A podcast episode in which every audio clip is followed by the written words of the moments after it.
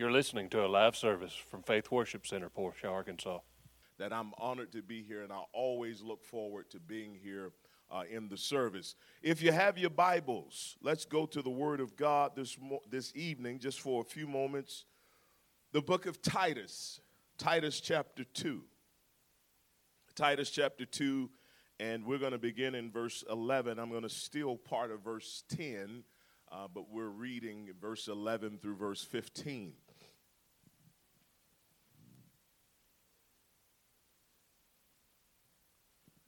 Titus chapter 2 is where our text is going to be found.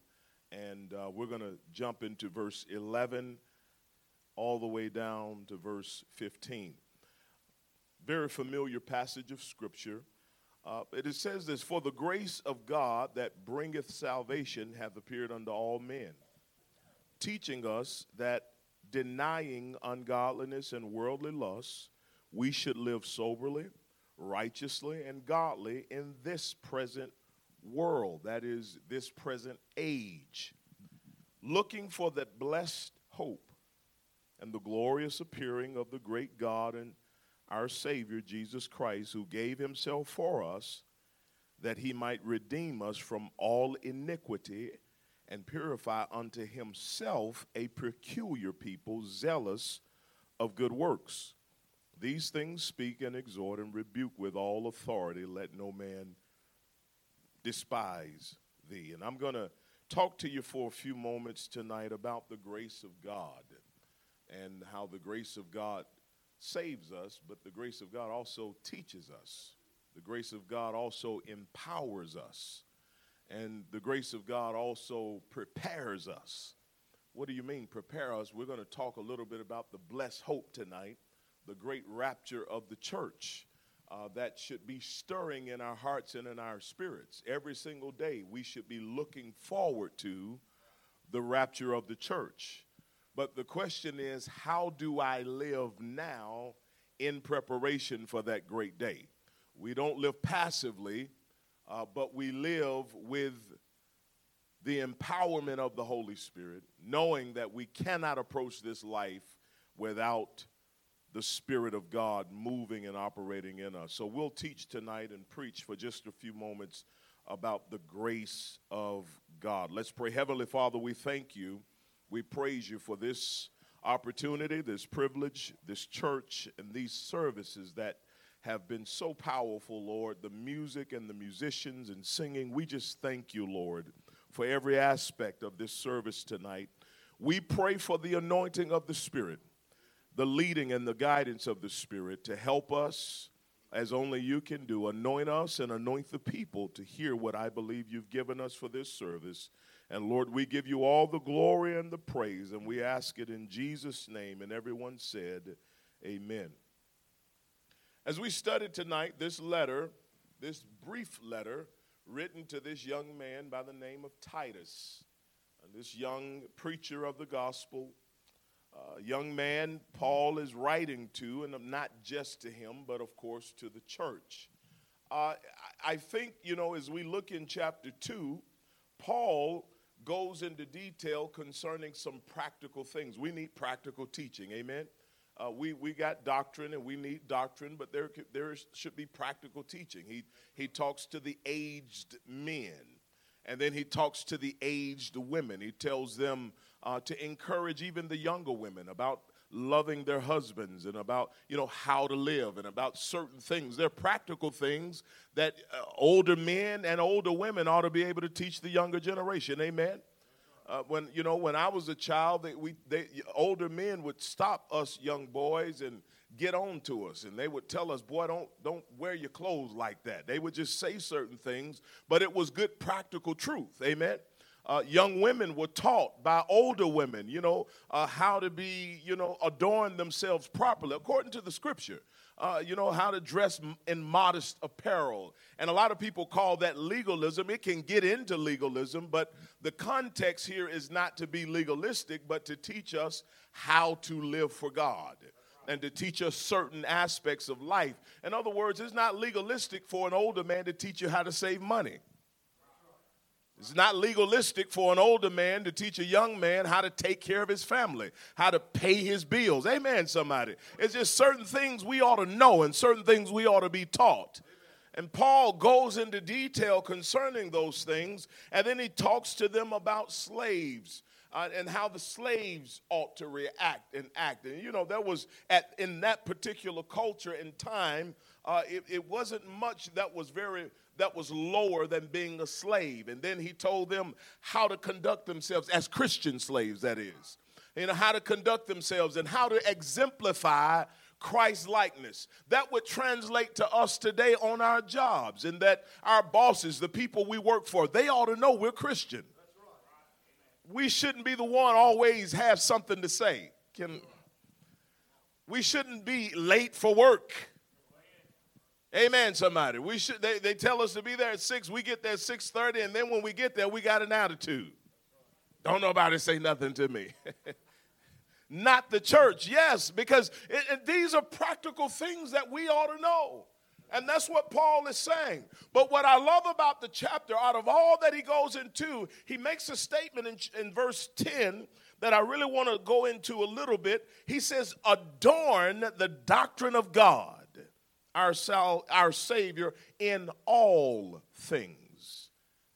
We have doctrine, but he says there has to be a practice concerning that doctrine that we have.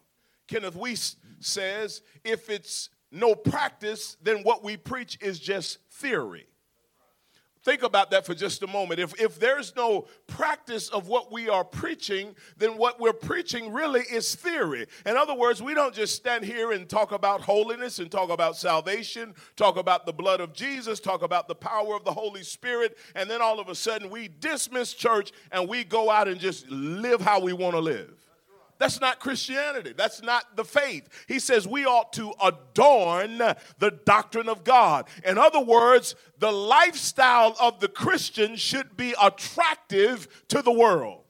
Oh, come on now. Think about that for just a moment. That's what it means to adorn the doctrine of God. But Paul, in verse 11, he stops for a moment and says, But I don't want you to think that I'm preaching works righteousness.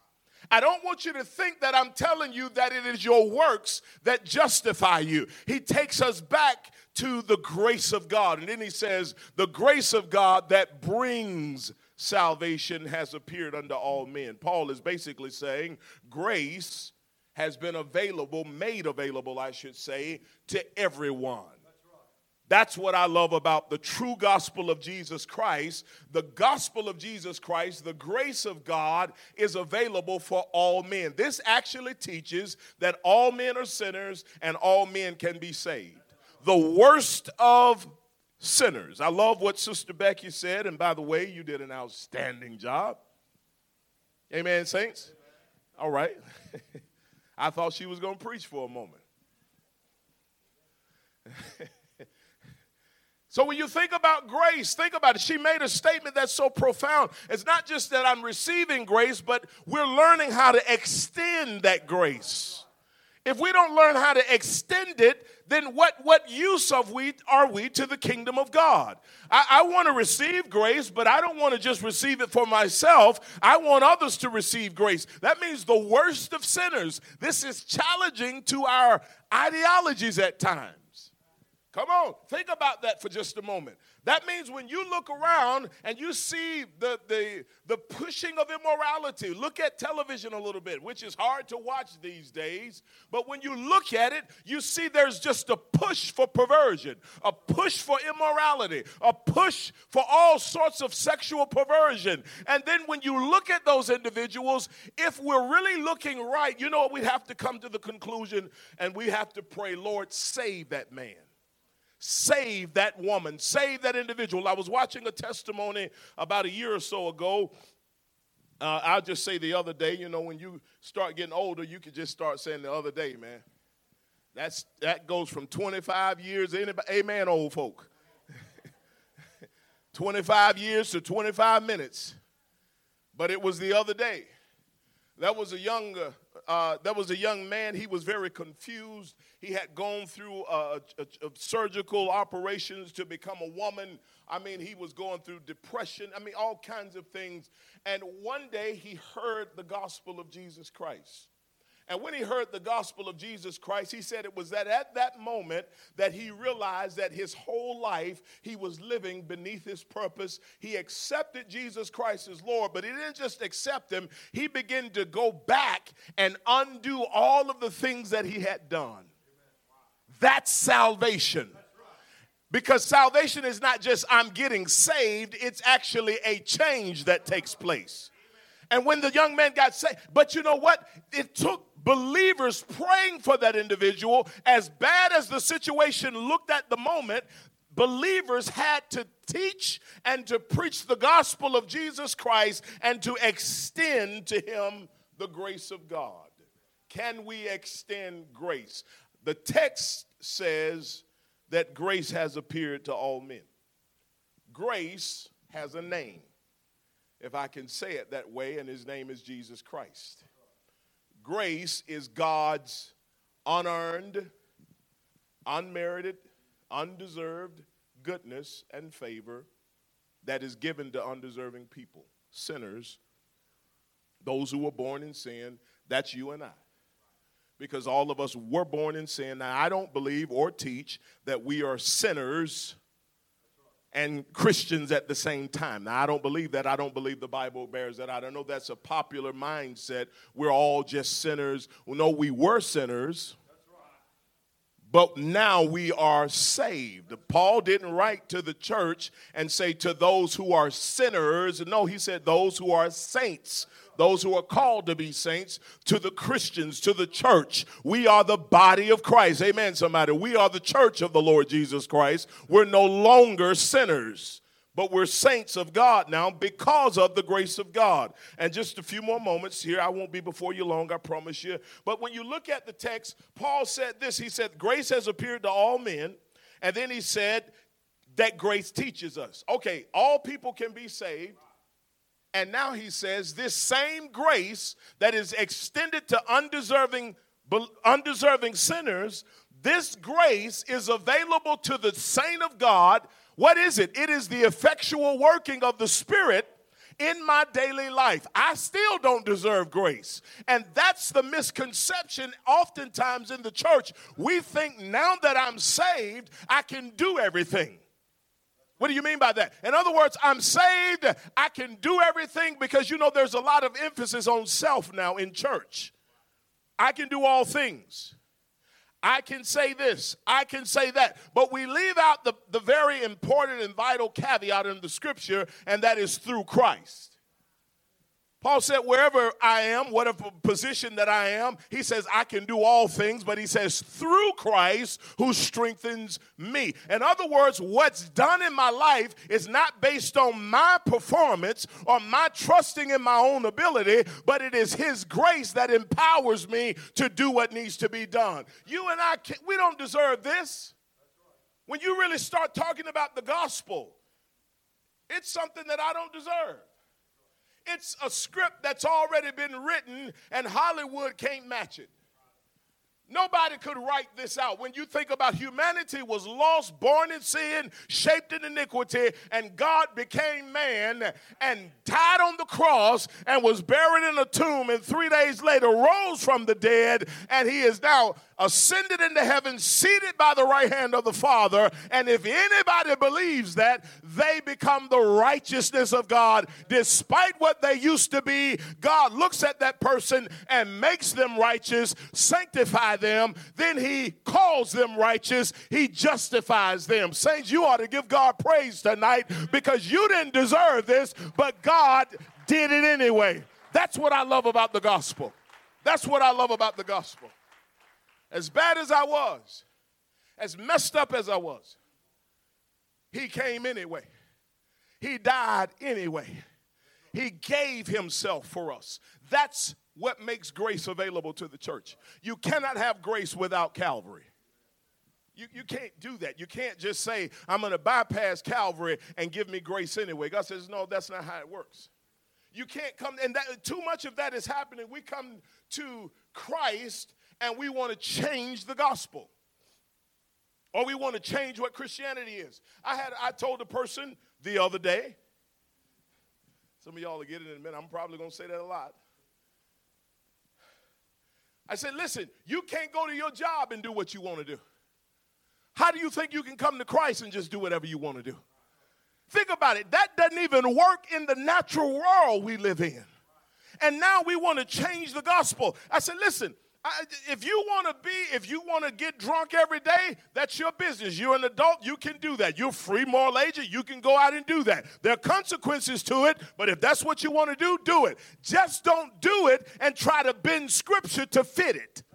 That's, that's, what, that's all I would wish we would do. I had a man uh, to tell me, well, I, I was born uh, a homosexual, and, and this is the lifestyle that I live. I'm saved, and blah, blah, this and all of that. I said, let me tell you something. God is not going to make you something that He has already condemned. And that's how we kind of ease our minds. We try to make the scripture fit it. No, when you come to Christ, there's a change that has to be made. You don't get saved in sin, you get saved from sin. I was watching the presidential debate a couple of years ago, the other day. and I, I, won't call the name because I pray for this individual that he does find Christ. But that was one of them. If I you you would know the name if I called it. He's obviously openly gay, and uh, but he, in his words, is a devout Christian, and his husband. I said, brother or friend, that's not how Christianity works. You don't just Christianity is not just a title. That's what we've created in the, in, the, to, to, in the climate today in our country and around the world, to where it's a title. And we attach it to what we already are. That's not how it works when you come to Christ. When you come to Christ, the Bible tells us that the person, the old man, that person is crucified. That person is done away with. There is a resurrection. How can all of this happen? Because Jesus died, he was buried, and he rose from the dead and he walked out of the tomb. Paul said, Know ye not that so many of us as were what? baptized into Jesus Christ were baptized into his death. That, like as Christ was raised from the dead, the same manner, even so we also should do what? Walk in newness of life. In other words, you don't go down the same path. You are a new creature in Christ Jesus because of grace. I know you may have a problem, you may have a hang up, you may have a situation of besetting sin. Well, guess what? The new covenant tells you that you can be free from that if you avail yourself to the grace of God. Grace saved me. And then Paul said, Grace teaches me. What does grace teach us? Grace teaches us to deny ungodliness and worldly lust. Now, think about that. Grace teaches us not to live lawless lives. What does that mean? That means to just live aimlessly, live with no conviction. That means to walk about and to live a life that's unpleasing to God. You want to know what a lawless life looks like or what ungodliness looks like? Look at what God said about it. You can't go to the news media and find out what godly, ungodliness is. Because I'm going to tell you now, they're going to probably skip over some stuff. You want to know what it is, you got to go to the scripture. And when you go to the scripture, the Bible talks, talks about adultery, fornication, uncleanness, lasciviousness. Then he goes into drunkenness. He goes into gossiping. He goes into backbite. He goes into idolatry. He go. I mean, God doesn't leave any stone unturned. And then he tells us, he says, in the present age that you're in, he says you can live a godly life now. Now, that's what I love about this text. In other words, you don't wait until you're glorified to live holy. He says you can live holy now. That ought to be good news to you. If there's a struggle in your life, if there's a stronghold in your life, the Bible says you can live holy now. You don't have to wait until the rapture of the church. You can live holy now. You can live a life that's pleasing to God now. Well, the question is how? Because grace doesn't just say this is wrong. That's see, that's what law does. And that's what has happened. You know, and when I was a kid, the church meant well. But I've told this before, my brothers told it. If you grew up in holiness in the circle that I grew up in, man, everything was sin. Mario came home one day and just flat out said, Man, I, I want to go to hell. Please, young folks, don't repeat that. But he said, Going to heaven is just too hard. Because it was, they were putting so many laws on us, we didn't know how to perform, as Paul said, that which was good. We knew what was right, we wanted to do what was right, but how to perform it, we couldn't find it because we were trusting in our own ability or we were trusting in the denomination, we were trusting in the church or trusting in the pastor, and the ones who were telling us what holiness was, they couldn't tell us how to be it. And so the unfortunate thing is this, and I don't say this to mock or anything, if I say it with a broken heart, what they were preaching to us, they weren't living themselves. That's the sad part and they were threatening and saying, if you do this, if you do that, we're going to put you out of the church. I'm telling you my own experience. I can't preach, you know what I'm saying? This is my experience. That was a threat. So, guess what it did to us? It caused fear in us. But you got to remember the scripture says the fear of man doesn't do what? It doesn't produce the righteousness of God. So, if you're afraid of Brother Steve and Brother Brian, that doesn't make you righteous. So that, it's, that's what happens in the church. And, and, and then people start living holy in front of the pastor. But when you go home, you, you do whatever you do. I'm, I'm going, let me get my cigarettes, let me get my dip, let me get everything I do, my alcohol and my perversion. I'm going to do it now because the pastor's not around. That's not deliverance. That's not deliverance.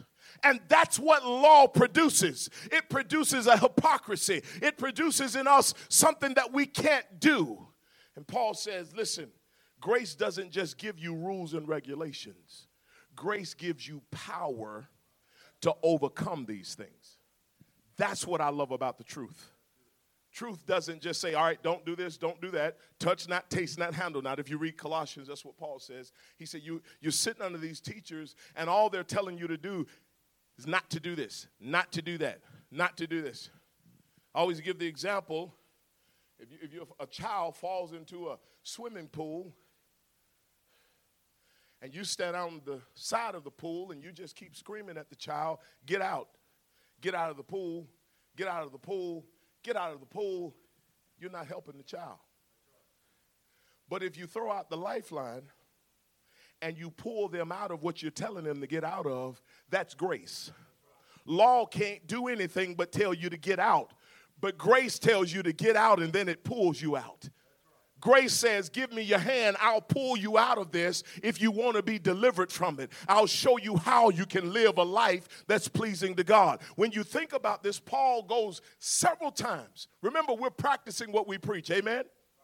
I'm not just preaching, I'm not just going to church. I want this to be my practice. So Paul goes into, if you read his other letters, he said, Walk in a manner worthy of the gospel. Then he says, Walk worthy of the calling. He said, walk circumspect. He said, walk not as other Gentiles walk. He says, walk upright before the Lord. Then he says, walk in love. He said, be imitators of God and walk in love. So many times he tells us to walk, but he tells us how to do it. So I want to say this grace saves me, and grace teaches me how to be holy. But you know what? I'm, I'm going to pull that out of verse 10 again, and then it teaches me how to adorn the doctrine of God. Grace teaches me how to live a lifestyle that's attractive to the world. A lot of people are turned off by church before they ever go to church because they see our character and attitude outside of the church. And I'm not saying that's you or whatever the case might be, but that is a reality that we live with. If somebody doesn't want Jesus, it shouldn't be because I got a bad attitude or I have a personal vendetta when I preach and I got to get you straight. That's too much in the church. Me and Steve, we can argue and we can fight, and all of a sudden, you know, next Sunday, Brother Steve can get up here and he can preach against me. That's what we're doing in church now. That's not going to save anybody. And then I'm to go home and I'm to, instead of feeding the flock of God, I got to get my point across about Brother Steve. Because we let self and flesh get in the way and we start poisoning the people with our personal vendettas. And now people are not coming to church, and we say, Where the people at? Where the people at? And then the question has to be, Where is our character? Where is our godliness? Where are we in extending grace and showing them the love of God? I'm not talking about being passive, but showing the people the love of God. I got to get through this. He says, We can live soberly, righteously, and godly in this present age. How many of you in here tonight want to live godly? I know I'm talking to everybody in here, and I know everybody in here who's saved. There's a desire in you to be holy, to be godly, to be righteous. I am the righteousness of God, but I want to live righteously. And then he said, looking for that blessed hope and the glorious appearing of the great God and our Savior, Jesus Christ. This is what I wanted to get to. Grace has appeared in the person of Christ. And then he says the blessed, blessed hope is going to come, and that's Christ as well. What is the blessed hope of the church? That is what you're living for right now. That is what you're looking forward to right now. You should live in expectation. If you know what time it is, it changes the way you act. What do you mean by that? Paul said in Romans, and that knowing the time, it is high time. He said, We've got to awake out of sleep and we've got to walk as is day and not in the night, not in wantedness, not in sexual perversion. This is what Paul said. He said, We can't walk in the dark. He said, We've got to walk upright before God. And the only way you'll do that, you got to know what time it is. Church started tonight at 5 o'clock. What did you start doing at 4 o'clock or 3 o'clock? You started getting ready, didn't you? Because you responded to time. When is the church going to start responding to time? When you understand, if you see what's going on in the world, and you see everything, it shouldn't cause a panic. It should cause more of a desire to spread the gospel. Because it should tell me, you know what? The end is near. The end is nearer than when we first believed. That's what the scripture says. And there's no prophecy that has to be brought to pass before the rapture of the church. No prophecy. That means that the trump of God can blow now. The trump of God could blow when you get home. It could be. And so, this is what God is saying. He said, You have to live like it's going to happen now. When you go to work, when you go to school, when you're at church, I live, I treat people, I witness to people, I'm in preparation. I don't want to be like the unwise virgins. I want to be like the wise virgins. I want to be ready. I want to have my lamps trimmed. You know what? I want a constant flow of oil. What does that mean? I want a constant flow of the Holy Spirit in my life every single day as a believer because I don't know when He's coming, but I know He's coming. Promise a child that you're coming to pick them up. Watch what that child does. Told my son, my baby boy, the other day, probably about 15 years ago, I believe. I'm being honest with you. I'm coming to get you. I'm going to take you to Uncle. He loves going to Uncle Mario's house, especially when he was a lot younger. That was an everyday question. Dad, can I go to Uncle Mario's house? I'm starting to feel a little some type of way, son. Don't you young folks laugh because y'all treat me like that too with Uncle Mario. Mario got COVID, remember, and I had to preach the youth rally. It was a couple years ago. After the service, all I heard were kids coming up to me saying, uh, good sermon, but where's Mario? I said, well, I did my best. But I would tell him, I'm going to pick you up when I get off work or whatever the case might be. And when I, when I pick you up, I'm going to take you to Uncle Mario's house. This true story. It would be, I, I didn't get off work till six o'clock in the evening or whatever the case might be. He would already, eight o'clock, he, he sleeps in, but seven, eight o'clock in the morning, he would have his bag packed Now you have to just about kick a little boy to brush their teeth sometimes. Amen, parents. Boy, go brush your teeth. Not that morning. He would clean his bed, he would clean his room, he would have everything ready. When I got home, he'd be sitting on the couch, lotioned up, ready to go. Dad, I'm ready. Because he was expecting me to come back. That's how we ought to be.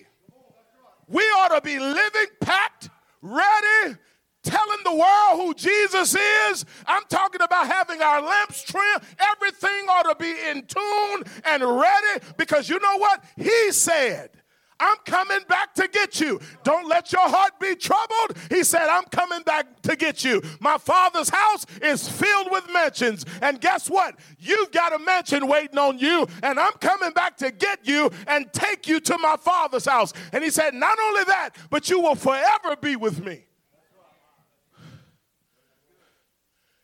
We sometimes live like we're going to be here forever. That old song, Beulah Land there's a line in it, I always quote the line that says, There's just a few days left to labor. Saints, there's just a few days left to labor.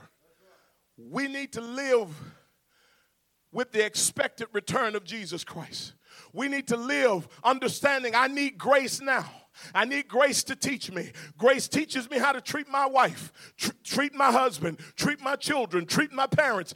Grace teaches me everything. Grace empowers me to do it. It doesn't just say go do it, but He empowers me to do it. Grace teaches me all of these things, and grace prepares my heart for the trump of God to sound. And you know what? When that trumpet blows, I, I heard my brother singing it earlier. We shall wear a crown Saints, that song always makes me shout because it's true that there's a coming king coming. And things look a little kind of out of sorts right now.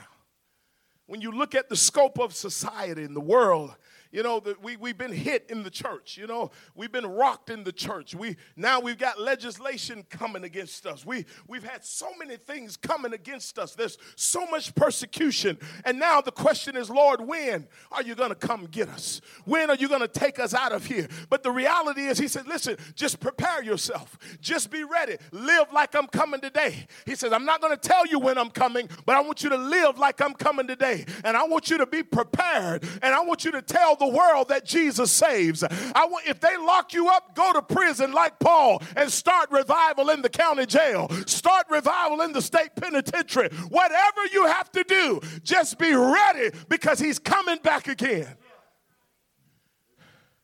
And when he comes, this is what I love about the rapture. Y'all forgive me, but I get happy. Because it's God's rescue plan for the church calamity is coming to the world that the, the world has never seen before.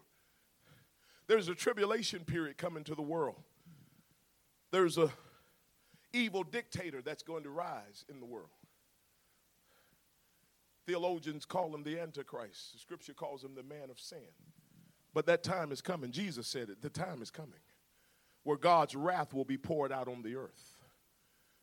But right before that time comes, God's going to signal the end of the age with a blow of a trumpet. And when that trumpet blows, people all over the world are going to ascend up to the clouds and meet Jesus in the air. I want you to imagine CNN and CS, uh, CNBC and whoever else in BC Do you realize the panic? Breaking news. I can hear Wolf. No, Lord, let me not call his name.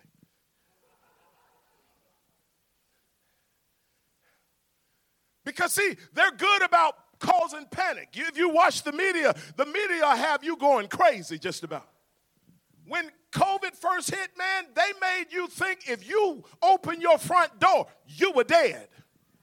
Am I right about it? Now, I'm not discounting the value. We know the veracity and the seriousness of the issue, but they were try- they hyped it up because they politicized it more. And they wanted to control the narrative, and that's what they do. They're controlling the narrative. But this particular time, they won't have an answer. All they're going to be able to say is that planes have begun to fall out of the sky. Cars that were driving just ran off the road, and instantly millions of people at the same time just left planet Earth, and we don't know where they went. They won't have an answer. The politicians won't have an answer. That's why there's no point in fighting over all this stuff, Republicans and Democrats. Neither one of them will know what to do. And we'll be in heaven. And then all of a sudden, there's a seven year period of nothing but calamity. Calamity and destruction everywhere. And all of a sudden, at the end of that time, because that will be to bring Israel back now, because now God's plan with Israel, I won't get into all of that, will begin to unfold again. He'll start back dealing with them specifically. Right now, we're in the church age. He's dealing with the church. He's going to take us out of here. It's right here in the scripture, and then he's going to resume his dealings with Israel. At the end of that seven year period, it's going to look like Israel is destroyed because this Antichrist wants to destroy them because Satan wants to prove God a liar, that Israel is not a covenant nation. God's not going to rescue them. And all of a sudden, two thirds of them destroyed. Read the Old Testament, read the prophets, half the city taken. And then you read Revelation 19, John, the beloved, says, When all hope was gone, he said, I looked up and I saw a man riding on a white horse. He said, Every eye will see him. Now, you, you, you think, see, Daniel prophesied of the advancement of technology. Now, we can take out a cell phone right now. You kids, y'all know more about this stuff than me. This Snapchat and all this stuff, I know a little bit about it. But you, you can just, can you imagine with the advancement of technology, how many cell phones are going to be pointed up to the sky? How many social media posts will be trending that day? We just saw a man riding on a white horse that had a name written on him in blood that said King of Kings and Lord of Lords. We don't know who he is, but we see he's got an army with him. Who is the army? It's the church. My God, I love that because that's the reality that you're waiting on. Why not live free now? Why not live holy now? Why not live in grace now? Why not let grace work now? You've got something awaiting you that you don't need to forfeit. He's coming back. I love Revelation 19 because uh, John said his vesture was dipped in blood and he had a name written on him. And when he comes back that time, he's not coming back to be crucified. He's not coming back to be spit on. He's not coming back as just the carpenter's son. He's coming back as king, as ruler, as Lord. All authority will be put down. And when he steps his foot down on Mount Olivet, the mountain is going to divide asunder. And Israel, that seems to be destroyed, they're going to escape and they're going to be saved. And you know what's going to happen next? Every knee has got to bow. I don't care what they call themselves. Every Muslim has got to bow. At my God, every false way has got to bow and say, This is Him. He is Lord. He is Savior. And that's what you've got to wait on. Saints, don't forfeit the inheritance that you have. Young people, can I encourage you tonight? Don't forfeit this great victory that you have because what Jesus did at Calvary, it's so many blessings awaiting you, but you just got to live every day with the hope in your heart. That's why so many people lose their lives and commit suicide. Why? Because they lose hope. They lose hope. But you have hope. You have the great hope. His name is Jesus Christ. That day is coming, all because of grace. That day is coming where that trump is going to sound. And when it does blow, Saints, I'm excited to tell you that we're getting out of this place. There won't be any more insults There won't be any more scoffers that say, oh, those are those holy rollers over there. Those are them sanctified folks that speak in tongues. I, that song y'all sings, the first time I heard it was at this church. I was in Kings Mountain, North Carolina a few weeks ago, and they began to sing, and I said, wait a minute, that's that song I heard the other day at Faith Worship Center. Well, that old lady, she said, when I die, I'm gonna die speaking in tongues. Y'all, I'm, surely y'all know that song, right? That's what I want, saints of God. I want to die. I want to leave here. If I die before the rapture, I'm still going.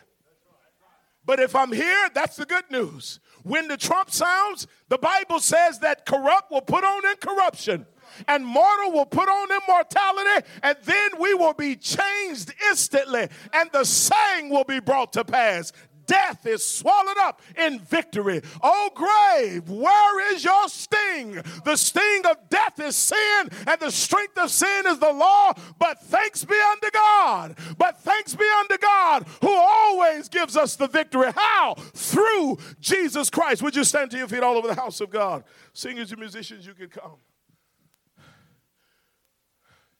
The blessed hope is coming. But live now, not passively. Live now with expectation. Live now. And I want to encourage you. I don't know if, where my brother at. If you know that song, if not for grace.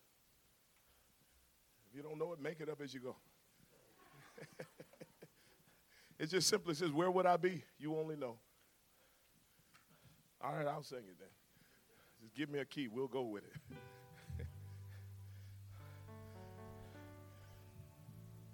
Paul said, adorn the doctrine of God. I want to leave you with that thought tonight. Make that doctrine of the cross look attractive. How? By practicing it. Not just preaching it, but make it attractive. Make it decorate. That's what adorn. When you think about decorating, it's Christmas time. What do we love to do? We love to kind of walk, drive around and look at decorations, right? When people see the church, they ought to see the decor. Not on the building, but in the lifestyle of the people. In the lifestyle of the people. When you think about grace, you think about what God has given you that you didn't deserve. That's what you think about when you think about grace. And I, I shared this eh, when I was at camp last year in Louisiana. Brother Clint Brown talked about grace in another aspect, and that was that he was supposed to catch a flight. I think it was to Dallas or somewhere. And when he was going to the airport to catch his flight, they had given his flight away. And anybody in here, if you fly, you know how that feels. That's frustrating if you miss your flight. But when he got home that night. He was late and he was frustrated because they had given his flight away, but he was sitting in his living room and he was watching the news. And while he was watching the news, it came across breaking news. That flight that he missed crashed, and every person on that flight died. Every person. Sometimes you need to rejoice for grace because there's some stuff that you didn't know that God kept you from. I don't know why I didn't go to that school, or I don't know why I didn't get that job, but God knows. And He protected your life. And that man sat down that night on his piano as soon as that happened, and he began to play and he began to just write the words, Where would I be? You only know. I'm glad you see through eyes of love. And then he says, Me, I'm just an empty case an empty space. And then he says, if not for grace. And it just goes into the song Amazing Grace. If you can just sing, if you just sing that old hymn, Amazing Grace, we'll be all right right there. And while they sing Amazing Grace, I want you who are here tonight. I know we're closing out the revival, but we're not closing out the church. We're not closing out our walks with God. Maybe this weekend the Lord has been dealing with you and touching you in whatever way, whatever capacity. Maybe you just need strength. Maybe you just need something to take back to school. You're, you're praying for a close friend. I, I want to say this. I feel this in my heart for some of you young people. You've got a close friend that's living ungodly and you're looking for answers and direction. Let me tell you, it's grace. It's grace that's going to save that person. And I want you to come tonight. Just stand in the gap for them tonight. Stand in the gap for that person who's bound by drugs, that son or that daughter that you may have that's bound by sin. Come tonight and say, God, I'm believing you that they will receive the grace of God. Come on tonight. Let's come around this altar and let's just begin to pray. Let's begin to seek God. Hallelujah. Thank you, Jesus. Thank you, Jesus